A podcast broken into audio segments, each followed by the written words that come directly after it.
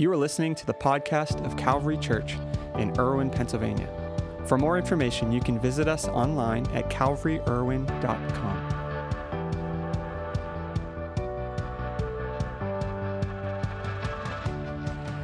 good morning, everyone. It is so uh, such an honor to have you with us. My name is Nick. I'm one of the pastors here, and we are just honored. And man, what a powerful story we so often underestimate the power of prayer, and this is what we're talking about throughout this month. I want to mention a couple quick things.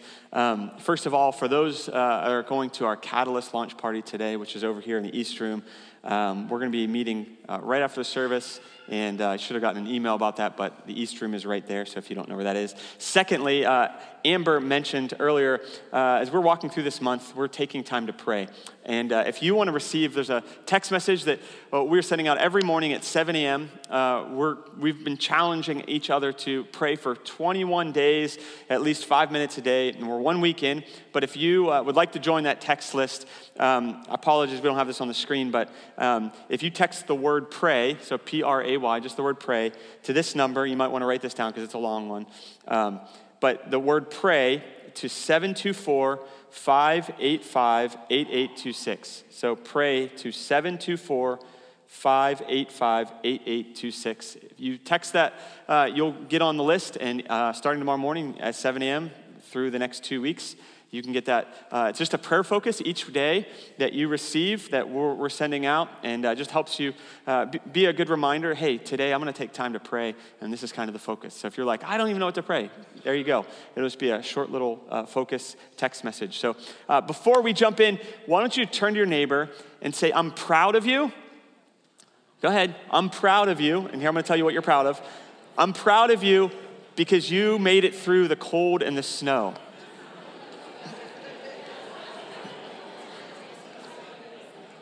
And then one other thing, it could be worse. We could live in Buffalo. and I mean that on so many fronts.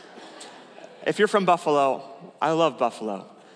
Um, if, you, if I had my way, I wish we had a foot of snow like they're getting right now. Um, but I do not wish for their football team. I want the Steelers.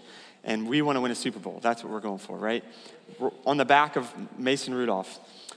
Um, so, thank you for being here uh, today. And uh, we, uh, we are uh, so excited about what God is doing. I believe God has something special today, uh, as we're doing throughout this month. We're going to take some time at the end to just pursue the heart of God, some extended time of worship uh, for those that can, can stay. But today, you know, in this moment in society, January of 2024, we find ourselves living in an undeniably more complex an unstable world than any generation in the last 50 plus years. This is a time where there are so many things happening all at once. It, it's almost too much that 24 hour news coverage can't even cover. Uh, society has a, uh, as a whole is facing multiple wars, that seem to be escalating and not really coming to a conclusion. We hear of uh, disease spreading, spikes of COVID and other things. And uh, this past year, the Surgeon General for the US sounded the alarm of the epidemic of loneliness and isolation in, in America. Uh, we're trying to pay the bills, put food on the table, get gas in our car, and everything costs way more than we'd ever expected or thought would be. And, and let's not even bring up the fact that this year is another presidential election. It's a crazy time to be alive. Everywhere you turn and nearly every day, we find cause for concern. And I'm sorry if I just sent you into like a spiral of anxiety, but um, the reality is, if we're not careful, like the fear and the concern and the anxiety of what's happening are all around us will overtake us. It will consume us. And every morning you'll wake up thinking about that. Every night you'll go to bed thinking about that. And, and this is what the, the, majority of the world is dealing with. Why, why do you think the Surgeon General would sound an alarm about a, a, an epidemic of, of loneliness and isolation? Because we just want to be away from it all, because it's, it's fearful, it's, it's scary, it's a scary world. But, but here's, the, here's the, the good news none of this is a surprise to God.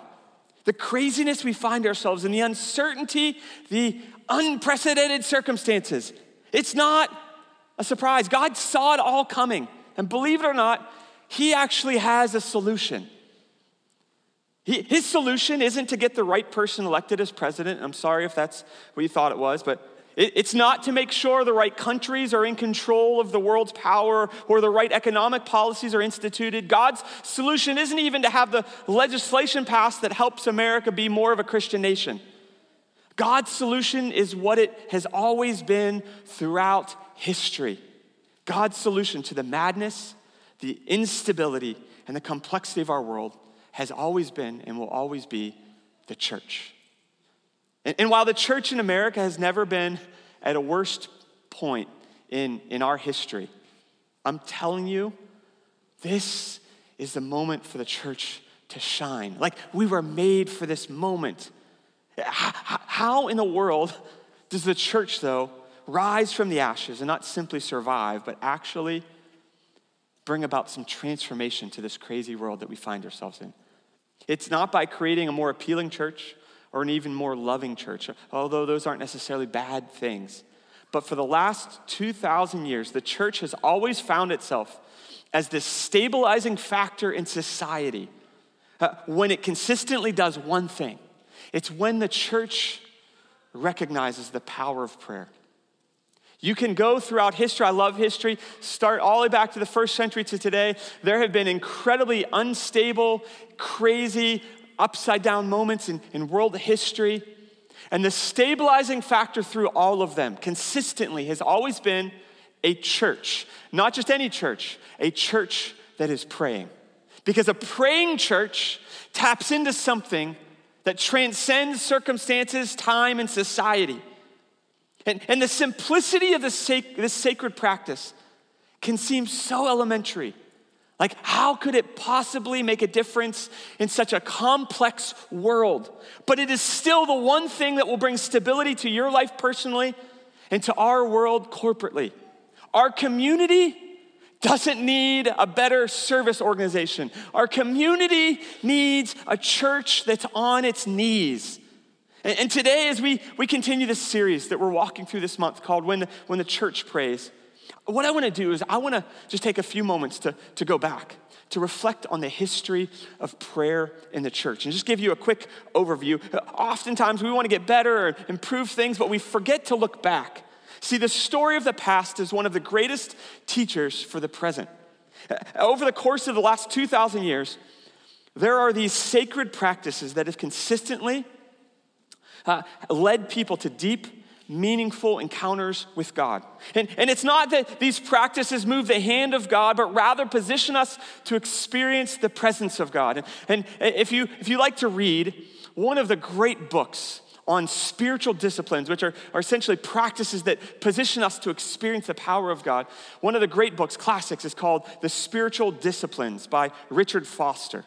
In that book, he makes this statement. He said, The disciplines allow us to place ourselves before God so that He can transform us. It's not that we bend the arm of God and we convince Him, and, and, and if we pray hard enough and fervently enough, and if we seem sincere enough, God's like, ah, oh, they seem to be like really genuine here. So I'm gonna, I'm gonna do what they're asking me. It has nothing to do with moving the hand of God. God is sovereign. It has everything to do with positioning us in a place to experience Him. Because God is omnipresent, He's everywhere. But so often there are obstacles and things that keep us, rob us from being able to experience His presence. You see, the spiritual disciplines are these sacred practices that were commonplace in the early church. But over this course of the last 20 centuries of the church's existence, they've often got times been pushed to the wayside. Richard Foster later explains in the first century and earlier, it was not necessary to give instruction how to do the disciplines of the spiritual life. The Bible called people to such disciplines as fasting, prayer, worship, and celebration, but gave almost no instruction about how to do them. The reason for this is easy to see. Those disciplines were so frequently practiced in such a part of the general culture that the how to was common knowledge. And, and today, what I want to do with these just few moments we have together is revisit the simplicity and value of these sacred practices, and specifically prayer. You see, when, when we understand the history and practice of prayer over, over the course of 2,000 years, we can better grasp the richness that is present when our souls can connect with God, when the deepest part of our being can connect with the one who created us, shaped us, and molded us. As the psalmist writes in, in Psalm chapter 42, verse 7, these are the moments where deep calls out to deep. And from the very inception of the church, early Christians were devoted to this practice of prayer. This wasn't something that anyone had to tell them they needed to do. It was just there. It was the driving force behind everything they did. In fact, immediately following Jesus' ascension into heaven, the disciples would return to this upper room, upstairs room in downtown Jerusalem. And Luke records the very first thing these disciples did is they gathered. Understand, like Jesus, the Savior of the world, he's, he's been killed on a cross. He's rose again miraculously, this amazing resurrection. And now he's ascended to heaven. And now they're left with the mission to go into all the world and preach the gospel. And they're like, what are we going to do? There's a little over a hundred of them, and they're, they're confused, they're scared, uh, they're worried the Romans are going to arrest them and do the same to them that they did to Jesus, and they don't know what's going to happen. And, and they gather in this upstairs room, and what's the first thing they do? In Acts 1.14 it says, they devoted themselves to prayer. They didn't come up with some scheme or strategy. They didn't try to, to dream up, like, how do we respond? How are we going to fight against the Romans? How can we overcome them? How can we overthrow them? No, they devoted themselves to prayer. From the very beginning of the church, prayer was a primary practice. Uh, just see what the early believers did after Peter's famous sermon on the day of Pentecost, recorded in the very next chapter in Acts 2. In Acts 2:42, it says, They devoted themselves to the apostles' teaching and to fellowship to the breaking of bread and to prayer. The church in that moment had just grown from just over 100 people to over 3,000 people like that. And, and one of the first responses to all of that was prayer. The disciples' devotion to prayer would, was both ongoing and central to everything they did. Later, later in Acts chapter 6, the disciples were given the incredible responsibility of appointing seven deacons to serve the widows. It was important for the disciples to delegate this work since they uh, didn't want to be distracted from their original uh, calling. Once again, the disciples announce in Acts 6 4, but we will devote ourselves to prayer and to the ministry of the word. These are the apostles, the apostles that helped start the church that we know today. And, and they said it wouldn't be right for us to neglect our calling. And the first thing they mention is prayer and the ministry of the word. This is something that we all need. You see, it's through this devotion to prayer that God works to accomplish his purposes in us. And as you move from that first generation of the church to the second generation, we find the earliest manuscripts and instruction outside of scripture concerning prayer in, in the Didache. This was part of a, a group of writings from, uh, from the second generation Christian leaders known as the Apostolic Fathers. The Didache was written uh, early, er, toward the end of the first century. And in these writings, which, if you haven't read or, or even heard of the Didache, it's an amazing uh, handbook for Christian life, one of the earliest outside of Scripture. And in these writings, it states that the Lord's Prayer should be prayed three times a day it just doesn't give specific times. And, and as time would go on, they would start to, to identify specific times. And, and it landed on the third, sixth, and ninth hour of the day. Every Christian, every believer was instructed to pray the third, sixth, and ninth hour of the day. Origen of Alexandria, one of the early church scholars, recommended later in the third century that another time of prayer uh, be instituted in the evenings. And it's likely in di- different communities, this was expressed different ways. In rural communities, they would follow the, the, the, the order of the sun. In more uh, urban uh, areas or towns, they would follow more strictly the time, but regardless, there was a rhythm to this. By the time you reach the fourth century, the church was praying together more often than they were praying individually. And along with the prayers being offered, we find uh, amazing practices of singing the psalms or hymns. And when, when we hear all of this and we translate it to 2024, it can sound outrageous. Like, I don't have enough time in my day to do all of that. Like, these were simpler times. How in the world would I follow through on the practice of praying three times a day, four times a day, setting aside time to, to turn my face toward heaven? Like, what craziness is this? It, it seems so out of touch. We have so many things going on. Our schedules are overwhelmed with more more and more that we have to get done. How can we add one more thing to it? But with the busyness of our schedules and complexities of our world, what we often do is we project those same complexities to this practice of prayer. But it's not meant to be some complex thing. As, as you look back over these simpler times and, and we discover the incredible simplicity of these sacred practices, when you read through scripture, we find this simple yet bold approach to prayer that was present in early believers. And, and, and we might discount it and say, well, they were in simpler times. But I, I would venture to guess if you transported yourself back to the first century, to those believers, the times weren't nearly as simple as you might think. Understand, up until the uh, 300s uh, AD, uh, it was illegal to be a Christian. That, that they would be arrested, killed, imprisoned, threatened, tortured for, for following Jesus. Like doing this could have gotten everyone arrested, potentially worse. Uh, on, on, top of that, uh, we assume they were living in a Roman world, which was a free world, but it was not a free world. Rome did not institute freedom, they enslaved countries that they conquered. And, and that's what, that's what uh, first century Christians were, were, were living under. Jesus wasn't born into a free world. These disciples weren't born into a free world. It, it, we oftentimes think, well, they had simpler times. It wasn't that it was simpler, it was that they had an understanding of their priorities.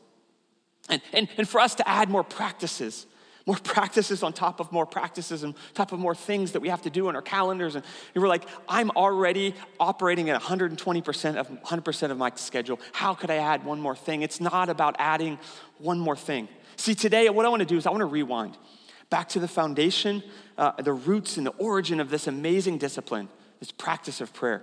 And one of the earliest instructions on prayer given to, to, to believers in the first century is found in Matthew's gospel, Matthew chapter 6.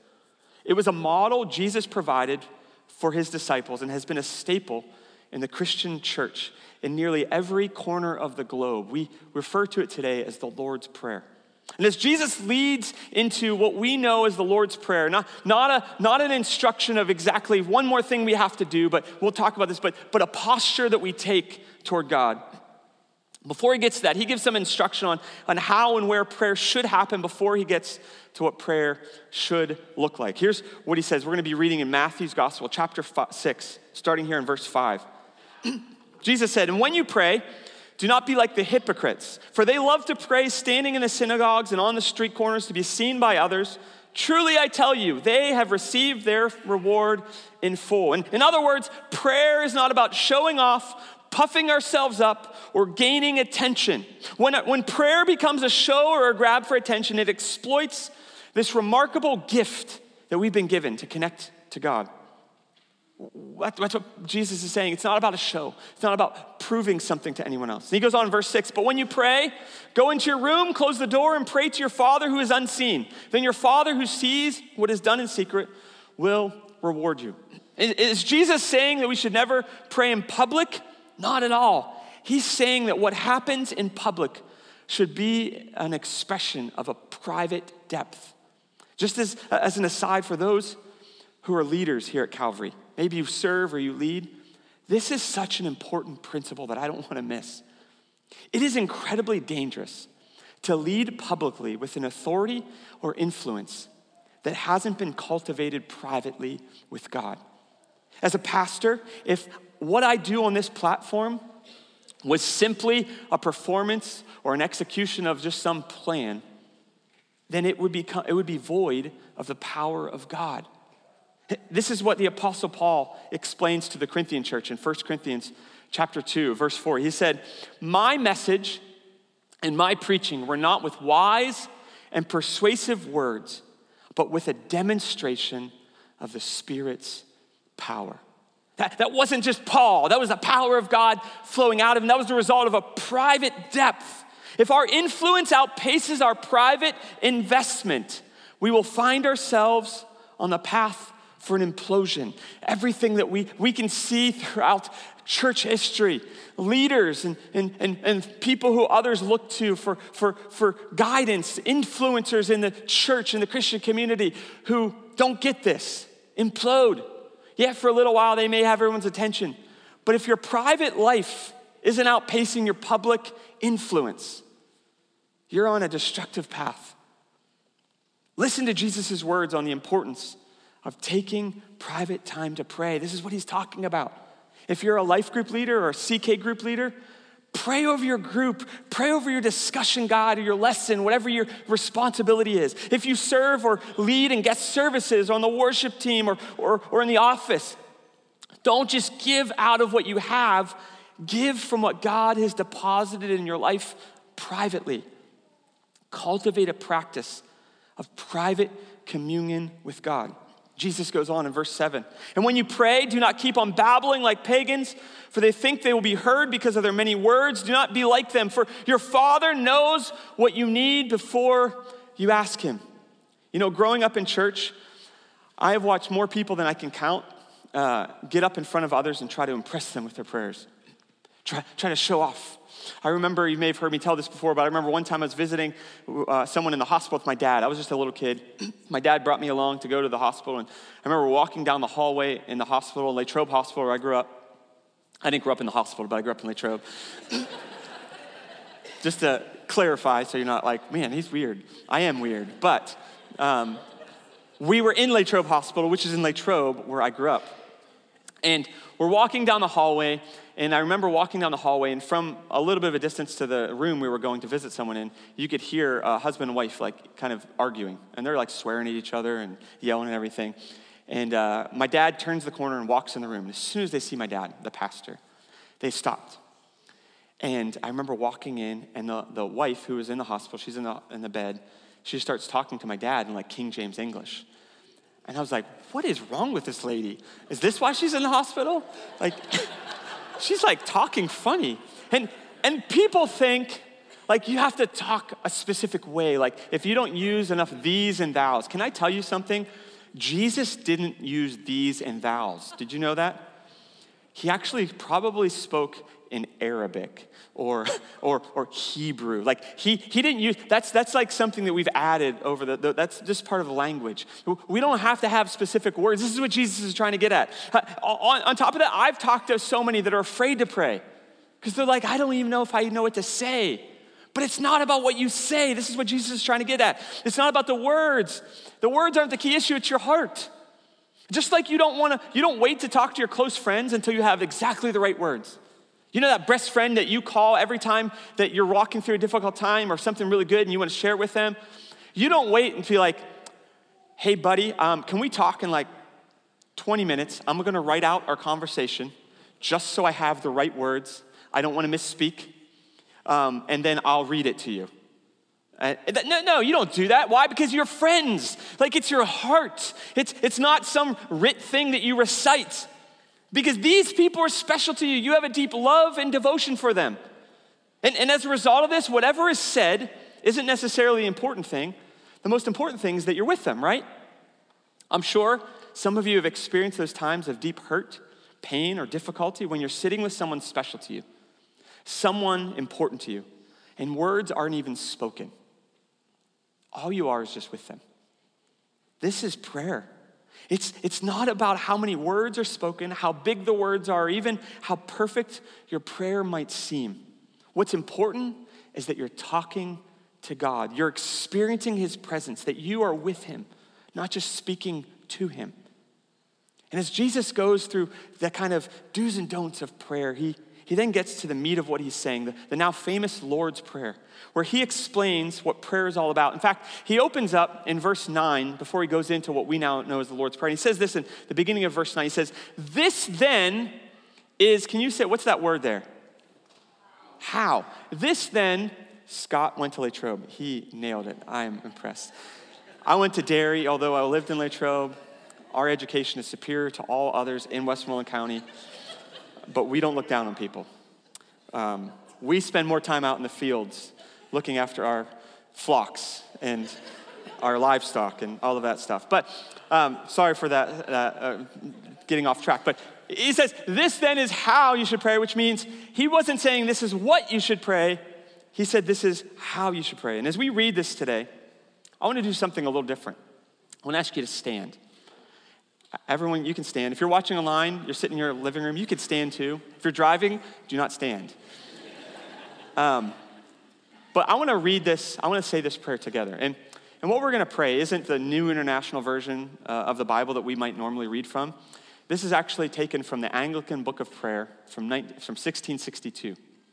This is the most common form of the Lord's Prayer. If you've heard it at a funeral or anywhere else, this is probably the version you've heard. And, and I think, in honor of the sacredness of this prayer, these are the words of Jesus, that we pray this prayer collectively together. If you feel comfortable closing your eyes, well, if not, you can, well, you probably, if, if you don't know it memorized, you don't want to close your eyes. It'll be on the screen.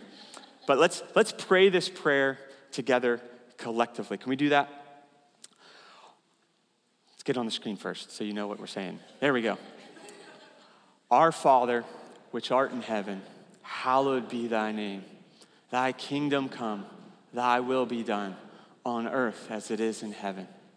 Give us this day our daily bread Forgive us our trespasses as we forgive those who trespass against us. And lead us not into temptation, but deliver us from evil. For thine is the kingdom and the power and the glory forever and ever. Amen. Amen. Amen. You can be seated. Think about the power of those words.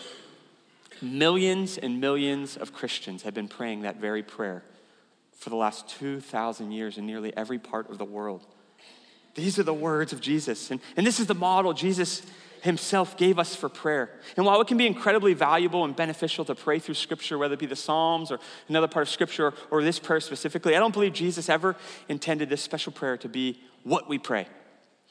As I mentioned earlier, there's so many things that, that, that, that we get bombarded with that we're supposed to do. We're supposed to do one more thing, like we're supposed to count our calories. And we're supposed to, you know, drink a gallon of water a day or something. Or we're, we're supposed to limit our screen time and limit how many times we watch TV. But then somehow we're supposed to stay connected with what's happening in the world, and those two can conflict. And we have all these things that we're supposed to do.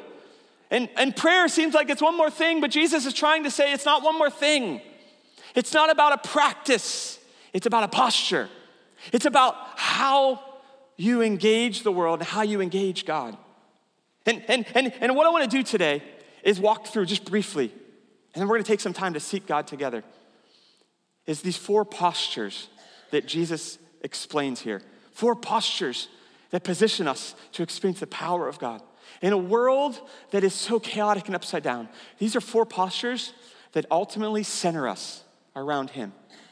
And if we need anything in our world, we don't need more stuff. We don't need more instruction. We have all, all, the content we need on YouTube and online, everywhere. Like, we don't need more. We need, we need a better posture. We need to recognize the importance of being centered around the most important things, not chasing this and that and getting worried about this and that. So these four postures that Jesus talks about. The first one in verses 9 and 10, he says, Our Father in heaven, I'm going to read this in the NIV, so not the one we just read, so you uh, aren't confused. Our Father in heaven, hallowed be your name. Your kingdom come, your will be done on earth as it is in heaven.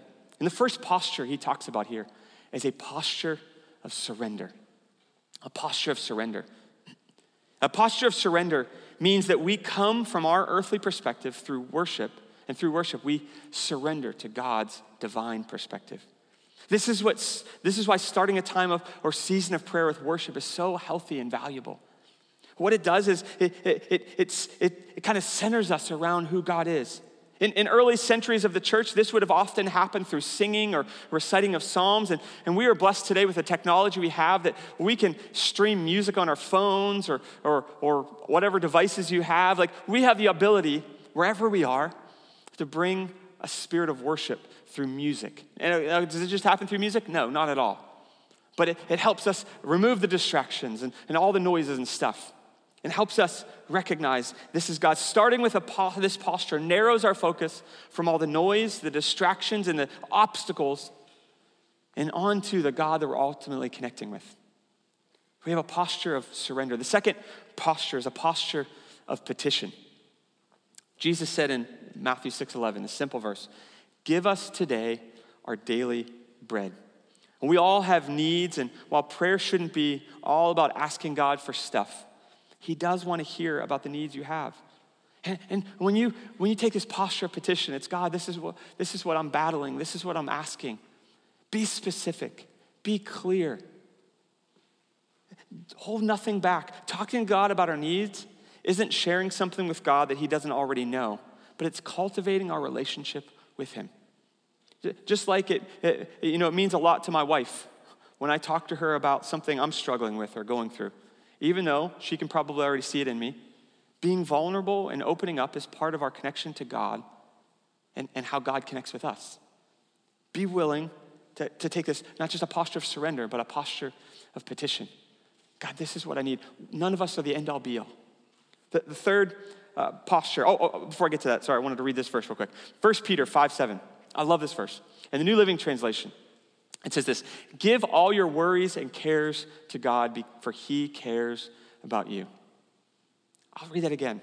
Give all your worries and cares to God, for he cares for you. Sometimes we think God is so big, he's so much uh, uh, larger than what we're facing, and our little issues seem so insignificant. But we can give our cares and our worries to him because he cares about it. He genuinely does. I know it might not seem like that big of a deal that, uh, you know, uh, that you get a, a, a, green light or a red light on your way to work, or, or, or it might not seem like that big of a deal that, that, um, that, that your boss recognizes you, or, or, or that, that that coworker is a little bit easier to work with today, or, or, or that, that you got that, that extra bonus, or, or whatever it may be. Like, it, it might not seem like that big of a deal in the scope of the, the universe, but God cares about every little thing. He cares about the fact that your kid slept through the night, and like that means so much to you. He cares about those things. Be willing to share. It's not a posture of God, I need this. No, God, there's a relationship here. Uh, uh, from a posture of surrender and worship to a posture of petition. The third one is a posture of forgiveness. In verse 12, Jesus said, And forgive us our debts as we also have forgiven our debtors. You know, one of the best ways to understand concepts in Scripture is to let Scripture interpret itself. And in, in Matthew chapter 18, Jesus goes through this whole chapter, and, he, and one of the big focuses of that chapter is he's talking about the importance of, of forgiveness. And he, uh, opening part of the chapter, talks about when someone has wronged you, that you go to them and you talk to them, not to everyone else. You go to them and talk to them. And then he gives this parable. And in this parable, he talks about this servant who owed a, a, significant, uh, owed a debt significant debt to the king. the king calls him in, he's going to imprison him, he's going to, to basically punish him for, for this unpaid debt. And the man begs the king, Please, king, forgive me. Please, king, forgive me. And, and the king finally says, Okay, I'll forgive your debt. And it, was an amazing moment. The man walks out of the, that, that chamber with the king and he's, he's elated. This for, debt was forgiven. And then he goes to another fellow servant who owed him a much smaller debt. And he he berates the man and he has the man, threatens to have the man thrown in jail if he doesn't pay this smaller debt. And the king finds out that uh, this servant he had just forgiven the debt for has done this to another servant and he calls him in and he throws him in jail. And, and, and the whole concept of, of the parable Jesus is saying is we have been forgiven much and we should be able to extend that forgiveness to others. A posture of forgiveness is important. You see throughout the New Testament the importance of uh, before you come to God, be willing to make sure you're right with others. As best as it depends on you, live at peace, as Paul writes. Forgiveness, it's a posture of forgiveness. That it's not just about you and God, it's also about you and others. How can you come with a posture of forgiveness? That God, I'm walking in, in, in, pull, uh, in purity and holiness. I'm, I'm walking in, a, in an attitude of forgiveness, that posture of forgiveness. And the last one is a posture of power in Matthew 6 13. He said, Lead us not into temptation, but deliver us from the evil one. Deliver us from the evil one. Prayer can become, if we're not careful, this very passive experience where we just sit there and we come with that posture of surrender, which is so important. That posture of, uh, of, of being willing to uh, share our petitions and our needs, what's on our heart and what we're walking through, a posture of forgiveness where we forgive others. But Jesus here, he said, and lead us not into temptation, but deliver us from the evil one. There's a power and a force in this world that is aimed at getting you off track. Satan would want nothing more, as Jesus said in John 10, to steal and to kill and to destroy every good thing in your life. And that's scary and frightening, can bring so much stress into your heart and mind. But what Jesus is talking about is that we can have a posture of power. That greater is he that is in us than he that is in the world. That the same power, as Paul writes in the book of Ephesians, the same power that raised Christ from the dead dwells in us. And, and that we can be empowered. It's not just about a passive God uh, I want to surrender to you. God, I have these needs. I want to share with you. We cultivate that relationship. But God ultimately is looking to empower us. It's a posture of power that, that not we're cocky or we're arrogant, but that we recognize we're empowered to do more than we can do on our own. That the Holy Spirit of God has come to empower us to do far more than we can do on our own. And, and, and, and when we live in a world that is unmatched, un, uh, uh, uh, unstable, it is, is complex, is overwhelming, and, and, and everything seems to be crashing in. We don't need more answers. We don't need more uh, things that we have to do. We don't need more things to be right in our world. We need to have the right heart, the right posture. We need, as Christians, as followers of Jesus, as a church, to recognize it's not about fixing all that stuff, it's about fixing me. And if I can fix me, I might not be able to change the entire world, but I can change my world. When I center myself around God, when I recognize the, the incredible simplicity of the sacred, of these sacred practices of prayer that for 2,000 years, through revolutions and wars, through disease, disease like we've never known, where, where millions are dying in days, like through all of these horrors over the span of two millennium, 2,000 years. The church has remained consistent, not because there's some guy at the top telling them what to do, but because they recognize the centering power of prayer. And today, we're gonna take time to worship in a minute. But before we do that, one of the spiritual disciplines Richard Foster talks about, one of the spiritual disciplines that, that Christians for centuries have been practicing, that I want to practice just this morning before we go into a time of worship, is the practice of silence. We have so much noise in our world. You have notifications on your watch and your phone, your TV, your computer. Like, there's so much noise in our world. Can we take a few moments here? And it's going to be awkward because we're not used to it. But to center ourselves on God, to pause and reflect on Him. One of the disciplines is solitude. We, we can't completely accomplish solitude in a room like this. But if you can close your eyes and, and, and take a solemn, silent moment. If you have a phone or device, if you're watching online, don't turn the device off because you're watching on it. But uh, everyone else, put your devices down, turn them off, whatever you got to do. Let's just take a few moments here. I'm not going to make it 10 minutes, don't worry. It's not even going to be five minutes. You might freak out. But let's just take a minute to be silent in, in, in, in prayer, in, in reflection. And then we're going to close that, that time of silence and prayer, and we're going to go into a time of worship. If you could just close your eyes, let's just take these moments, Lord. We thank you for your presence.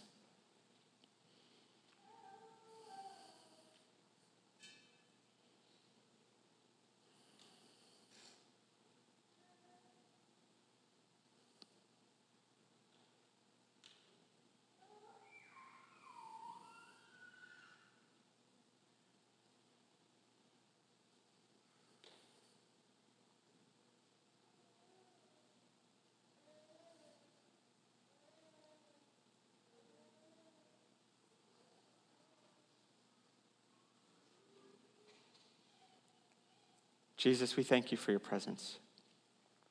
God, we thank you that we don't have to earn it. We don't have to conjure anything up. God, it's not the result of us proving ourselves to you. God, you willingly and freely give us your presence. God, I thank you for these special moments together as a church family of silence, of reflecting on who you are and what you are. You are good. God, we come with a posture of surrender that you are good God, that your view on this world is greater than my view and our view. God, we come before you recognizing that we are so desperately in need of you. God, that there are things in our lives that we aren't capable of fixing, correcting, or overcoming without you. God, we come before you, God, with a, a posture of forgiveness. Jesus, as you have forgiven us so freely, let us forgive others. God, let us not hold grudges. God, let us not be those, God, who hold things against others. God, let us be those who walk in grace and mercy. God, let us come with a posture of power. Holy Spirit, Holy Spirit, we need your power. We need your power. The church in America, Lord, our church here in Irwin, we don't need better programs, although those are good. God, we don't need better people or stuff or, or, or buildings, or those are all good things. God, we desperately need your power. God, I pray this morning, even as, even as we take time to worship and to seek you, Jesus, we need your power. God, let us not simply pour ourselves out, but Holy Spirit, pour into us in an overflowing way where we have the power and the revelation of the Holy Spirit to lead, to live, to change this world. Thank you, Father, that you are with us. Thank you that you are in this place even now. Thank you, Jesus.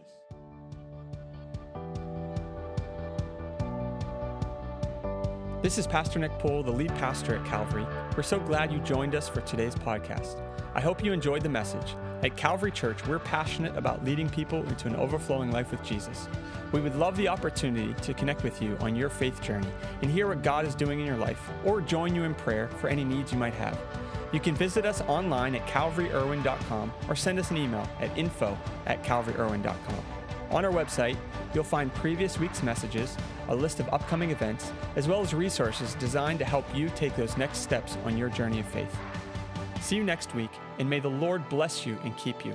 May he make his face shine on you and be gracious to you. May the Lord turn his face toward you and give you peace.